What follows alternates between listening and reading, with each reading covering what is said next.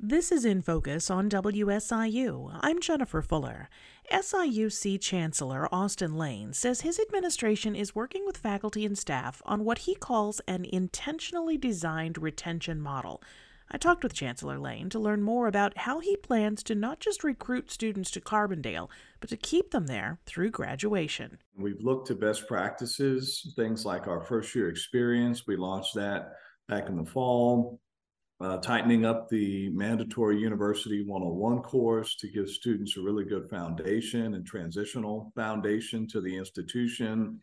Uh, really looking at being more intrusive in advising and making sure that we realize students don't do optional and and if we don't have the degree plans in place for those students through our degree work system which we do have and and we're going to be utilizing it a lot uh, to really provide a roadmap for students to get from one semester to the next. So I think sometimes we focused on freshman year all the way to senior year instead of realizing that we got to get them from first semester freshman to second semester freshman, uh, and then to first semester sophomore, second semester sophomore. So more of a progression rate is what we're studying. How many of our freshmen become sophomores, sophomores to juniors, juniors to seniors?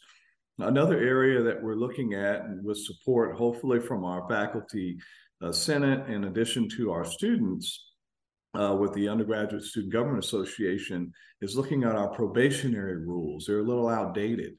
So, for example, at most Research One universities and R2 universities, a student really, because of the transitional difficulties, they're really allowed uh, a little longer runway. Right now, if you don't make a 2.0 in your first semester, then we move you on into probation, in some cases, suspension.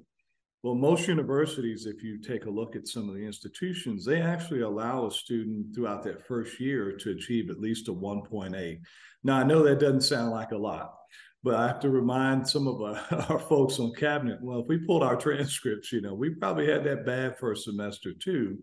And it just means that those students that are below that 1.8 is that we have to put some intervention on those students. I can't tell you how many students' hands that I've been able to shake crossing the stage at commencement. And I knew when they started out, you know, it was pretty bad, but look, they made it, right? Their GPAs were well over 3.0. They've got jobs at the end of the road. So we're going to take a hard look at our probationary policies and provide more support to those students who are finding themselves uh, on probation in that first semester and then second semester. So a lot more intrusive activity on the retention front. And I think it's going to pay off. This year alone, with some of the quick things we put in place, we're at 85% fall to spring retention rate. That's a that's above a national average. I mean, that's really good. Uh, our fall to fall, which tracks a student from their incoming fall all the way to the next fall, is about 74%. So that's not bad. That's close to the national average, but we can do better. And that's the idea. The more we put these programs in place, we think it's going to help us retain that student population uh, that we recruit so hard to get here. One of the things that that we hear from time to time um, when it comes to campus climate and things like that is everyone believes, yes, we want to support the whole student. We want to get behind these initiatives.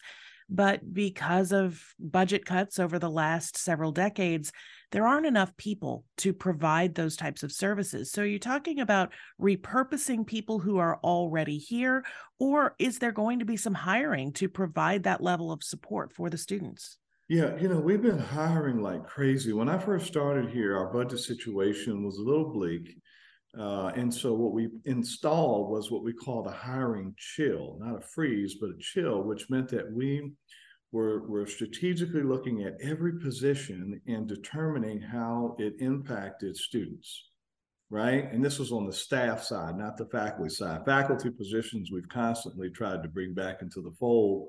We've been able to do that every year, but staff positions, we took a look at uh, the return on investment you know what was that staff member doing to contribute to the overall success of our students and supporting our students and so the second phase of that was to utilize technology we had Ellucian come in and tell us that we were underutilizing things like Degree Works things that we purchased uh, that are supposed to help us work smarter rather than harder So it's it's not that you replace an individual because you have technology, but you utilize technology to make it a little easier.